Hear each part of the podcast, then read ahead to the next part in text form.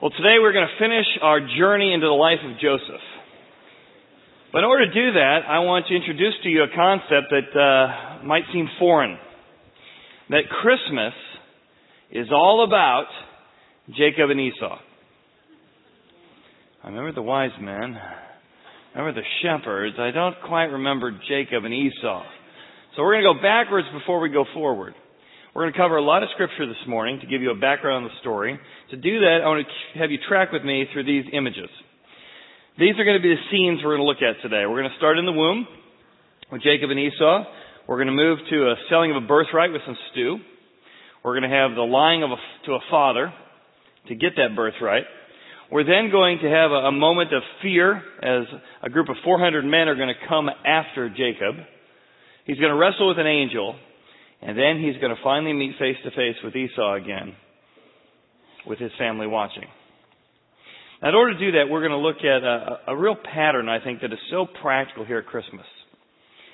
And, and that is so painfully practical, it's almost too painful to look at. And here's the principle. If I, if you, are not actively fighting the patterns of the past, you'll be writing those patterns into the future.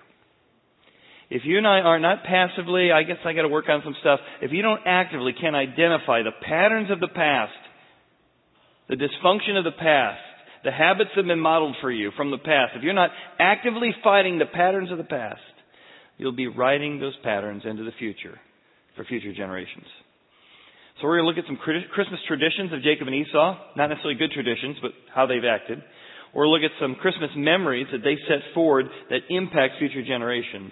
And ultimately the Christmas spirit that's released because of what they do. And my hope is as we study this together, these different scenes, we're going to develop not only self-awareness, but create a path to change for ourselves. And then we're going to see that God works in extraordinarily dysfunctional situations. So if you're about to head home for the holidays, or your family's already here, or about to be here, and you're like, oh man, I hope it's brief. You're going to see that if God can work in their family, he can work in yours as well. Let's begin with Christmas memories. We're going to look at these Christmas traditions, rather, that we've had modeled for us, that if we don't actively change or fight them, they end up writing themselves into our story as well. We begin in the womb. God turns to um, to Jacob's uh, parents and says, two nations are in your womb. Two people will be separated from your body. One people will be stronger than the other, and as the children are given birth, one of them comes out incredibly hairy, like a big hairy garment he comes out, and his name is Esau. However, as he's on his way out of the womb as the oldest, afterward his brother came out, and his hand took hold of Esau's heel, trying to control the, the situation, trying to get out first, trying to grab that blessing even from the womb. So they called him Jacob, which can mean deceiver or liar. A great name to start with. And yet that pattern that we see in the womb is a pattern that stays with him his whole life. It's a Christmas tradition in his life that he really stays with him up until his final years with Joseph in Egypt. He's a controller. He's a manipulator. He's a deceiver. And that pattern was modeled to him by his mom, we'll see in a moment, and his dad. And because he doesn't actively fight that pattern, even from the womb, it gets written into the pattern of his life and impacting his kids for generations. Well, the next scene, God had said, I want to bless Jacob, the younger versus the older. But instead of trusting God to work that out in his timing, he always felt like he had to manipulate and take things into his own hands. So he jumped from controlling from the womb into the next pattern is manipulating the stew.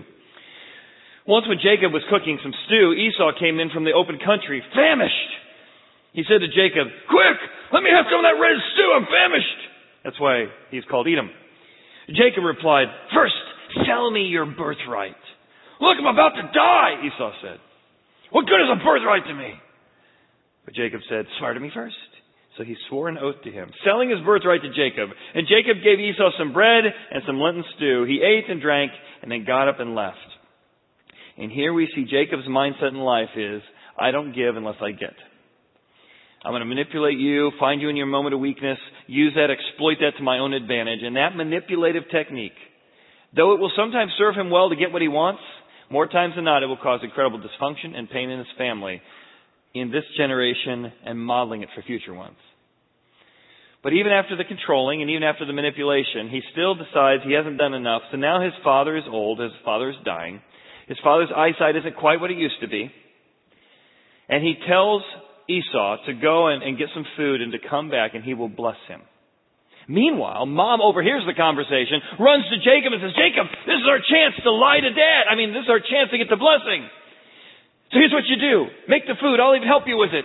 Cover yourself with fur. So, so my husband who, you know, can't see real well, let's exploit his handicap. What a dysfunctional family. I want you to dress up furry, and I want you to pretend to be and use your, your, your, your brother's voice. So sure enough, his aging, blind father has this encounter with him. And Jacob says to his father, I am Esau. I am Esau, your firstborn. I have done just as you told me. Uh, please arise, sit, and eat my game, that your soul may bless me. Isaac said to his son, how is it that you found it so quickly, my son? And he spiritualizes his deceit. Oh, because the Lord, your God, brought it to me. Isaac said to Jacob, please come near, that I may feel you, my son, whether you are really my son Esau or not. So Jacob went near to Isaac, his father. He felt him and said, the voice is, is Jacob's voice, but the hands are the hands of Esau. And he did not recognize him, because his hands were hairy like his brother Esau's. So he blessed him. And he said, one more time, are you really my son Esau? I am. Bring near to me, and I will eat of my son's game, so that my soul may bless you. And he brought near to him and ate, and he brought him wine, and he drank. And his father Isaac said, come near and kiss me, my son. He smelled the aroma of the outdoors with him and said, I want to bless you. So here is this pattern. His mom says, let's lie to dad. Now son is learning how to lie to father. And those patterns of lying is what his sons will do to him when Joseph is, is, is sold off. These patterns from the past in this family just keep getting passed on generation after generation because no one stands up and says, I'm going to actively fight the patterns of my past. Which then leads to Esau coming home. And Esau's not real thrilled, as you can imagine, that he just lost his inheritance, the double portion of the blessing. He's furious, he's angry. So now we see another Christmas tradition in Jacob and Esau, and that is the Christmas tradition that we all participate in, the Christmas tradition of holding a grudge. So Esau hated Jacob. It's literally in Hebrew. He held a grudge against him because of the blessing which his father blessed him. And Esau said in his heart, the days of mourning for my father at hand, but after that I will kill my brother Jacob. And Rebekah says to Isaac, here she is manipulating him again. So she just got one son to lie to him, and now she tries the old martyr technique, the Eeyore technique. And again, many of you, we've had this modeled for us in some way as well. Oh man, I'm just weary of life because of the daughters of Heth. You know, if Jacob takes a wife from the daughters of Heth like these, I just don't know if I'm going to make it. What good will my life even be? Now, what she's saying is Esau had married a woman of Heth, a woman from Canaan. She doesn't like her daughter-in-law, is what she's saying. Now, she's really trying to manipulate her husband to send Jacob away so he doesn't get killed by Esau. But again, her technique, her pattern is, I, I play the martyr, I play the, the, the, the hurt, wounded uh, water buffalo, and that's how I manipulate and get what I need. So sure enough, she plays the card. Now, Esau overhears this. Or overhears the speech that dad gives to his son later related to it. Esau saw that Isaac had blessed Jacob and sent him away to Paddan Aram to take himself a wife from there. And that as he blessed him, he gave him a charge saying, now here's the, here's, here's the deal, son. You shall not take a wife from the daughters of Canaan. And Jacob obeyed his father and mother and had gone to Paddan Aram. And Esau saw. Now his whole life he's been married to women who had foreign gods. His whole life he was totally oblivious to the fact that his parents disapproved of that relationship. Until this moment, when he heard his father tell his brother to marry someone not like his brother did. So Esau saw that the daughters of Canaan did not please his father Isaac. And here we see two things. One, we see grudges are part of the family tradition. We see this sort of manipulation through poor me martyrdom as part of the family tradition. More than that, we see this what I'll just call obliviousness. I think one of the things that keeps us from trans, uh, transforming ourselves to the power of Christ is most of us are not aware of the patterns of the past. Esau isn't even aware that he has been gone totally against his parents' values, totally against his God, totally against God's instruction until this moment like, wait a second, You mean you've been disappointed in, in me and how we've handled the relationship? What's been going on for twenty years? Yet many of us, that's the very thing that's keeping us from experiencing all the freedom God has for us. We're oblivious to our patterns. The people around us are being hurt by our manipulation or our lying or our controlling or our bitterness or our pride or whatever it is. And if you ask everyone around you, coworkers, friends, family members, hey, what do I need to work on? They'd be like, I got a list. But we don't ask them, and so we're oblivious to the fact. And even though just a little bit of community would help us work on those traditions, we don't engage in that. And therefore, because we're not fighting the traditions of the past, we end up writing those traditions into our future. Not just for ourselves, but for future generations. So here's what will happen. Because of this moment, Jacob and Esau, who were once close, but always had this frictional relationship, Jacob will be sent off. He'll be sent off to live with Laban. And there will be a distance that will grow between Jacob and Esau that will last over twenty years. Last we saw Esau, he was angry and ready to kill his brother. Jacob runs off to the area where Laban lived, and he spent seven years working for one wife. He gets manipulated, gets to feel the sting of lying, because now he's been lied to. He then marries another woman, the one he really loved, that uh, was the sister of the other, and now seven more years pass. Then he works with Laban for six years. So it's been over twenty years since he has seen his brother. And I think if you asked Jacob and Esau twenty years ago, are you ever going to let twenty years pass between the time you reconcile, or, or are you going to have twenty years lost in your family and the cousins and the nephews? They say, not a chance. But the thing about these patterns is they end up stealing time from us. twenty years have been stolen. And I bet you another twenty would go by, except that God appears to Jacob and tells him it's time to model something different. It's time to redeem these twenty years by creating new memories, new Christmas memories, to break those Christmas traditions for your family. But before we move on to that, I think we need to ask the question, which is, what are the things in my past that God might want me to work on? What are the things that God might be convicting me of? What are the things this Christmas I want to say, God, I want you to help me work on the fact that I fudged the truth. I want you to work on my fact that I, I control for my own sake, or my self-centeredness. Or God, I want this to be the moment that I say, this is the year, this is the week, this is the month, that I want you to begin to redeem me of the patterns that frustrate me about my family, but I'm still acting out in my own.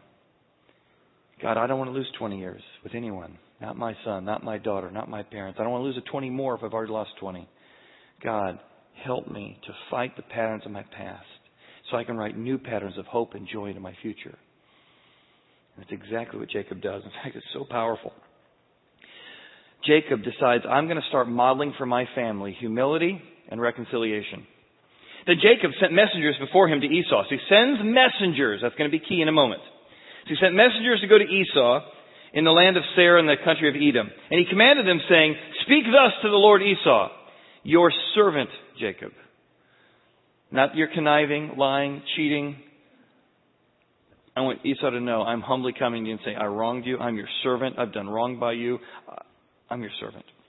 You see more of the humility here. He says, let me tell you, God's been good to me over the years. I've, I've dwelt with Laban and stayed here until now. I have oxen, donkeys, flocks, male and female servants. It's a way of saying, God has prospered me financially. I've got a great company with lots of people working for me, men and women. And I sent to tell my Lord that I might find favor in your sight.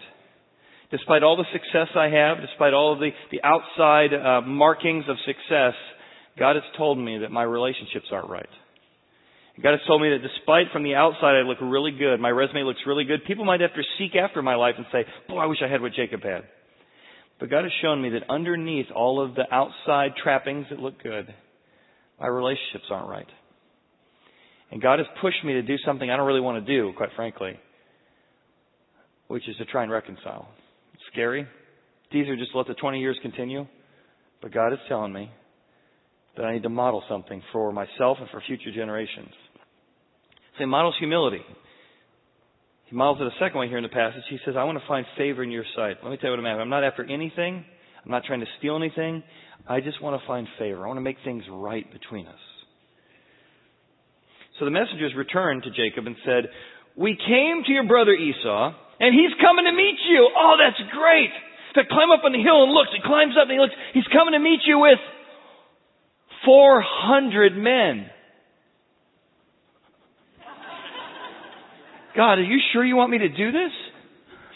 God, I thought this is the right thing to do to reconcile. That four hundred, you don't show up to greet your brother who stole your birthright with four hundred men unless you're about to kill him.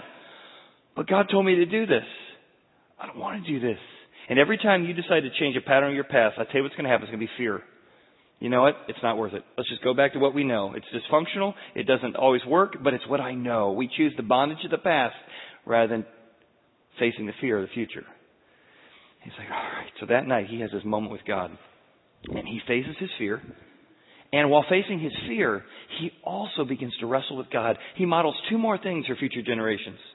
He wrestles with his fear. It says, so Jacob, seeing the four hundred men, was greatly distressed, greatly afraid. He divided the people that were with him, the flocks and the herds and the camels into two companies. He said, if Esau comes to one company, at least half of us can get away. God, are you sure you want me to do this? And he wants to model for his future generations that he's a guy who faces his fear. He could have run away. He said, forget it. He said, I want to, I want to face my fear. We did that. We went to uh, Israel and Turkey a few months ago, my wife and I, and we sat down with the kids at Red Lobster uh, a few days before we left because it's my daughter's favorite place. I said, now, you know, you've heard a lot of things about the news report about terrorists in Turkey and bad things going on in Israel and bombings. And I want you to know that we, you know, we've checked into this. We feel like it's safe. We prayed about this. We feel like God's calling us to go. But we also want you to know that there's danger. And I said, you know, so we want to tell you that we think we're safe. It's not a big deal. But we also know that life's uncertain. And there's a lot of fears. And everybody's telling us, you know, don't go, don't go. It's scary, scary, scary. But we're facing our fears. And, uh, you know, guys, this might be our last supper together. I think, you know, it could be. I said, no, we don't think it is. But we want you to know that if something did happen to us, God is still trustworthy. We would not want your faith to be impacted by a tragedy that happened to mom and dad. And so I sort of had that comment, and we began to just talk together, and we laughed together. We had a great time. In fact, the waitress kept coming by because we were having such a great time cracking uh, snow crab legs and throwing them at each other. You know, don't don't have dinner with the Hovens. It's a lot of fun, but uh, it's not always... Uh, you know, anyway, so we're having a good time, laughing, enjoying each other. And the waitress comes by. She goes, can I ask you a question? I said, sure. She goes, what's going on here? I said, what do you mean? You guys are laughing and, and just having a great time as a family. But every time I walk by, I hear things like, now, let me tell you what the will says. This might be our last supper together. I've never seen this combination of joy and, and reality face to face. And I said, well, we're, we're heading, my wife and I are heading over to Israel to do a study about the Bible, and, and we're just trying to let our kids know that uh, there's some dangers, but that we trust them. And, and it was just such a neat moment. And we have lots of dysfunctional moments as well. This happened to be one of the good ones in our family. Um, but we wanted to model for our kids how to face your fear and not be controlled by fear in your life. And I think that's what Jacob's doing here in wrestling. Not only that, he's going to model a wrestling relationship with God. What does it look like to wrestle with God? What does it look like to say, God, I don't get what you're doing. I understand why you'd ask me to do this. God, you have put me in danger. I'm going to die with four hundred swords. Why would you do this? And he wrestles with this angel. But the angel is noted to be a man. Many think this is a theophany, which is an Old Testament appearance of Jesus Christ. Because it's this angel, but it's the angel man. And the phrase, the angel of the Lord, often refers to when Jesus would show up in the Old Testament. So it's not just a angel wrestling Jacob, it's the angel of the Lord. Jesus himself wrestling with him. And as they're wrestling, he touched the socket of his hip and, and knocked it out of joint. And he wrestled with him. He said, let me go for the day breaks. He said, I will not let you go unless you bless me. And he said to him, what's your name? Jacob, I'm the deceiver, I'm the manipulator. He said, your name shall no longer be Jacob, but Israel, for you have struggled with God and with man and have prevailed. And I think to be authentic with our kids and say, be authentic with our friends, those in our small groups, to be authentic with those we work with, and not pretend that the Christian life is easy or doesn't come with questions or struggles. What people are longing for is something authentic and real. You know, I'm mad at God because of this. I'm frustrated at God. I'm, I'm wrestling with God in the midst of this. It's so powerful. It's so meaningful. It's so helpful. In fact, his name, Israel, for generations, even to this day, will be God wants people who wrestle with him, contend with him in the midst of life's struggles. But then he models something else, and this is the Christmas memory that changes everything. In the midst of all his bad Christmas traditions, this is a memory that will change generations. So he put the maidservants and their children in front, Leah and her children behind, and Rachel, and look at the one child who's mentioned by name, Joseph, last. Then he crossed over before them. He bowed himself to the ground seven times. And so here he goes, closer and closer. He's now coming up to Jacob. He bows to him seven times to show humility. Hey, I'm here to serve you. Hey, please don't kill me. I'm just trying to make things right. God told me to do this. And, and watching from a distance is his children, but specifically mentioned in the text is Joseph. He came near his brother. And Esau ran to meet him. Dun, dun, dun. He ran with his four hundred men, and in that moment you think he's going to die. He embraced him. And he fell on his neck and kissed him, and they wept together because of twenty years that were left lost. He lifted his eyes and saw the women and children. Esau says, who are these women and children? So he said, the children whom God has graciously given your servants. And here is a young man named Joseph who watches his father reconcile with his brother Esau. Do you think that's going to create a memory that will impact him later in life?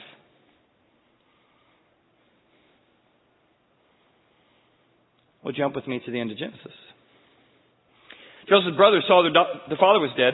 They said, perhaps Joseph will hate us and may actually repay us for all the evil we've done. So they sent messengers to Joseph. When you're in trouble, when there's a, a problem, what did Dad do? Well, he sent messengers to the guy that there was a problem with. So let's send messengers to see if we can make something work. Same phrase. Saying, hey, behold, remember before Dad died, he said, please forgive us. Well, Dad meant that. Dad's dead. He's still going to do it. Please forgive the trespass of your servants, of the God of your father. Remember, God would want you to do this. God wanted our dad to do this. And Joseph wept when they spoke to him. Then his brothers fell down before his face. Wow, he fell down just like their dad did. And they said, look at the phrase, we are your servants. A lot of dysfunction in Jacob and Esau's life. But the Christmas memory that he modeled through humility, reconciliation, is the thing that served his family well when they needed it in crisis. These kind of things are sticky. They're ugly. Rarely do you run up and say, I want to make things right, and does somebody throw their hand around your neck. Let me just tell you, that's not usually how it works. It's hard work of wrestling. It's hard work of trying to figure out how to, how to make things right. But when you do it, people watch and say, that's real. And it impacts future generations in powerful ways. And Joseph said to them, and look at this, do not be afraid, for am I in the place of God to judge you? As for you, you meant evil against me. There's no doubt. I'm not going to pretend it wasn't bad. It was bad. It was evil. But God meant it for good, in order to bring about, as it is this day, to save many people alive. Do not be afraid. Just like Jacob was afraid. I will provide for you. I'm not only going to forgive you, I'm going to provide for you. Unbelievable gracious love. I'm going to provide not only for you, but for your little ones. I'm going to provide for my nephews. And he comforted them and spoke kindly to them. Look at this love. Look at this grace. This is a, a Christmas love, a Christmas spirit, a Christmas forgiveness that is just out of this world. He forgives them. He comforts them. He provides for them. He, he, he speaks kindly to them. These are the guys who wasted about twenty years of his life. Because he's been in Egypt about twenty years. So where would this guy, Joseph, be willing to forgive brothers who wasted twenty years of his life? He saw it in his dad. And he actually saw that Esau was willing to forgive as well, which created a model. And that will set us up for the ultimate Joseph. The ultimate Christmas spirit that God wants to drop into you and I in the midst of dysfunction, in the midst of problems, is the spirit of the power of Jesus. Because the ultimate Jacob will show up. The ultimate Joseph will show up in the Christmas story. And he too will forgive his enemies. He too will provide for them and speak kindly to them and watch out for them. And yet in the middle of the Christmas story, we will come face to face with two characters, Jesus and Herod. Herod, the most all-powerful man in the world, who built his whole life about himself, wanting to make a name for himself. It was all about me, me, me, master builder, multi, multi, multi-billionaire, so much money, the Roman Empire borrowed money from him, master architect, I got a chance to see many of his palaces a couple of years ago. I got to go to Caesarea Philippi and see of his, his palace harbor that he marbled, all about me. I don't want anyone to ever forget who I am, is how he built his life. And ironically, I didn't know anything about him, except a footnote in the Christmas story. The guy who built his life, making sure he wasn't forgotten, has pretty much been forgotten. And the person who built his life on serving others changed the world. But I told you Christmas is all about Jacob and Esau. Let's turn with me to Matthew. Well, actually, before I do that, let me tell you about Josephus, who was a historian. Josephus, a Jewish historian, was writing. And he said that Esau's descendants inhabited a land, a region called Edomia. So Esau's descendants end up in Edomia. It says it twice. He fell upon the Edomians, the prosperity of Esau. So there was a lot of prosperous people, Esau's descendants, and they lived in Edomia. Later on, he'll say, the kingdom of Herod was at work in the days that Jesus was born, who, Herod, was no more than a private man because he was Edomian. So here in Christmas, we come face to face with the ultimate Esau, a man who has spent his life being about pride and arrogance and controlling and manipulation and self-centeredness and me, me, me. It's all about me, narcissism. But Matthew tells us that here in the Christmas story, we have both an Esau and a Jacob. Matthew chapter one opens up and says, the book of the genealogy of Jesus Christ, the son of David, the son of Abraham. Abraham begot Isaac, and Isaac begot Jacob. There it is. The ultimate Jacob is here in the manger. And he's going to come face to face. His kingdom is going to come face to face with another kingdom, the kingdom of the ultimate Esau. And here, Jacob and Esau, we will find out which wins out, not only with them, but which wins out with you and I. Which kingdom will prevail in your life? See, there's a kingdom of Esau, a kingdom of Herod that's always trying to write into the future what was written in our past. Or is there a greater kingdom that can overcome the kingdom of the past? Is there an ultimate Jacob we can tap into who will give us not only the spirit of Christmas, but the Holy Spirit, that when he comes and dwells in us, he can overcome anger and hurt and shame and lost years? As the prophet Joel says, that God can restore for the years the locusts have eaten. And this ultimate Jacob, in the next verse, next chapter of Matthew, it says, was born in Bethlehem of Judea in the days of the ultimate Esau. And here we will find that in that manger is a kingdom that prevails, that we're here talking and learning about it some two thousand years later, that love of others really triumphs, consulting power for yourself. Sacrificial living is better than controlling other people. That being others-focused really triumphs over being me-focused. That being humble really triumphs over pride. That forgiveness can triumph over revenge. And this Christmas, God says, I have a gift for you. The ultimate Jacob, the ultimate Joseph, is me. And I will put my spirit in you. So whatever dysfunction you have, if you have dysfunction in your life or in your family, you're a candidate for a miracle. I love working with dysfunctional people. And if you got fear about getting together with family, if you got fear of what's going to happen, who's going to say what, I want you to know, I want to place my spirit in you. Wrestle with me over it.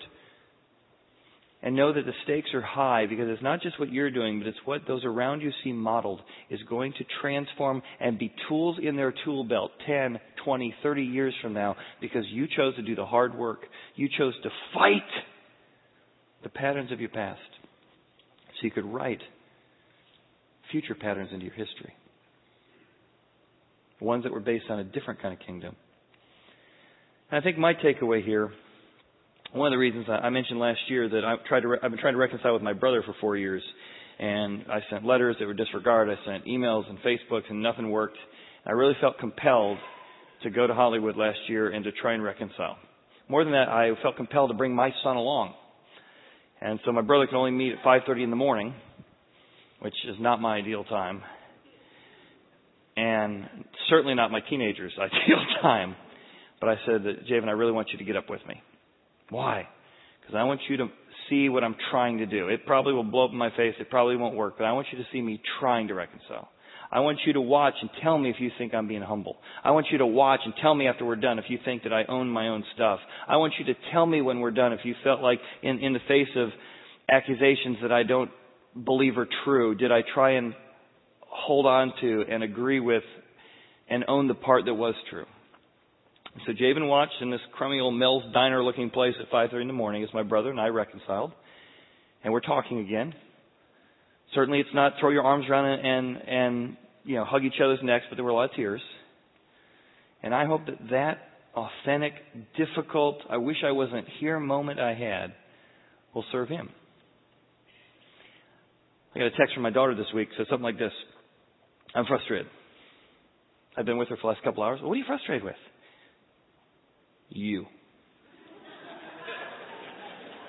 I feel like I'm pretty self-aware, and I feel like I work really hard to own my own junk, and I had seriously had no idea why she was mad. No idea. So wh- what did I do? And she explained, you didn't ask my opinion, you rushed forward on this, and I'm getting mad. I, I, I knew exactly. Now, we're texting, which I don't recommend, but because of where we were, there was no way to call. So typically I'd be like, don't text. But in this case, it was the only way to communicate in this moment. And I said, well, what did I do? And she goes, you went fast, you didn't ask my opinion. And I'm thinking, not only did I ask your opinion, I asked your opinion five times and you didn't give it to me. You could have said it here, or here, or here, or here, or here. So this was happening in my mind. So text actually worked better for me because I could reflect on myself before I spoke. And I went, you know what, this is a real pattern in my life. I move fast. I think about things deeply. I weigh things in my head, and sometimes I don't bring people along with me. In work or family. I have a tendency to say, hey, I've made a decision, and, and though I really do want collaboration, I really do want people to come along, I really do want to be a group process because I can be so strong in my decision-making that people feel like I'd already made a decision before they talk to me. So I text her back and said, honey, I'm sorry. This is a this is a pattern in my life that I go too fast, and I make people feel like their opinions don't matter. Will you forgive me? And, and if you want, let's revisit this, this issue, and, and we'll, we'll change the decision if you want. And she texts back, I forgive you. And we got home. Um, okay, that's why I was texting, because we were in the car. Don't text in the car. That's why I didn't tell us the story. Um, and now she's texting in the car, and now you know I'm a terrible dad. We, we, we pull in the driveway, and I come give her a hug, and I say, honey, I'm sorry. And then we got to talk more about it from that point. Um, and you know what? What's going to impact future generations? When we're honest about our mistakes, when we're trying to own our own junk as best we can, that's what I want to model for my kids. That's what I want to model for future generations. So for I think for you and I, here's the takeaway.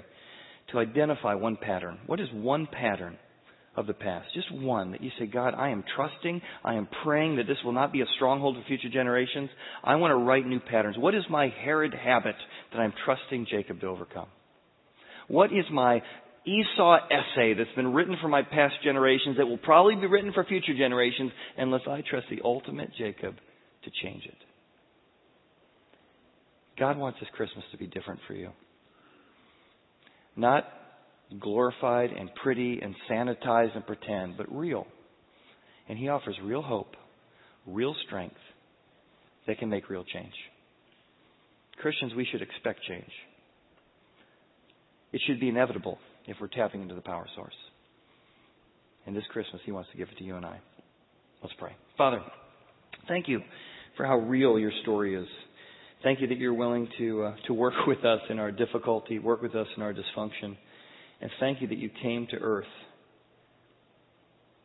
When we were yet sinners, you died for us. And Father, we are so thankful for your graciousness and your kindness, that you would provide for us who had rebelled against you and crucified you. And we ask these things in Jesus' name. Amen.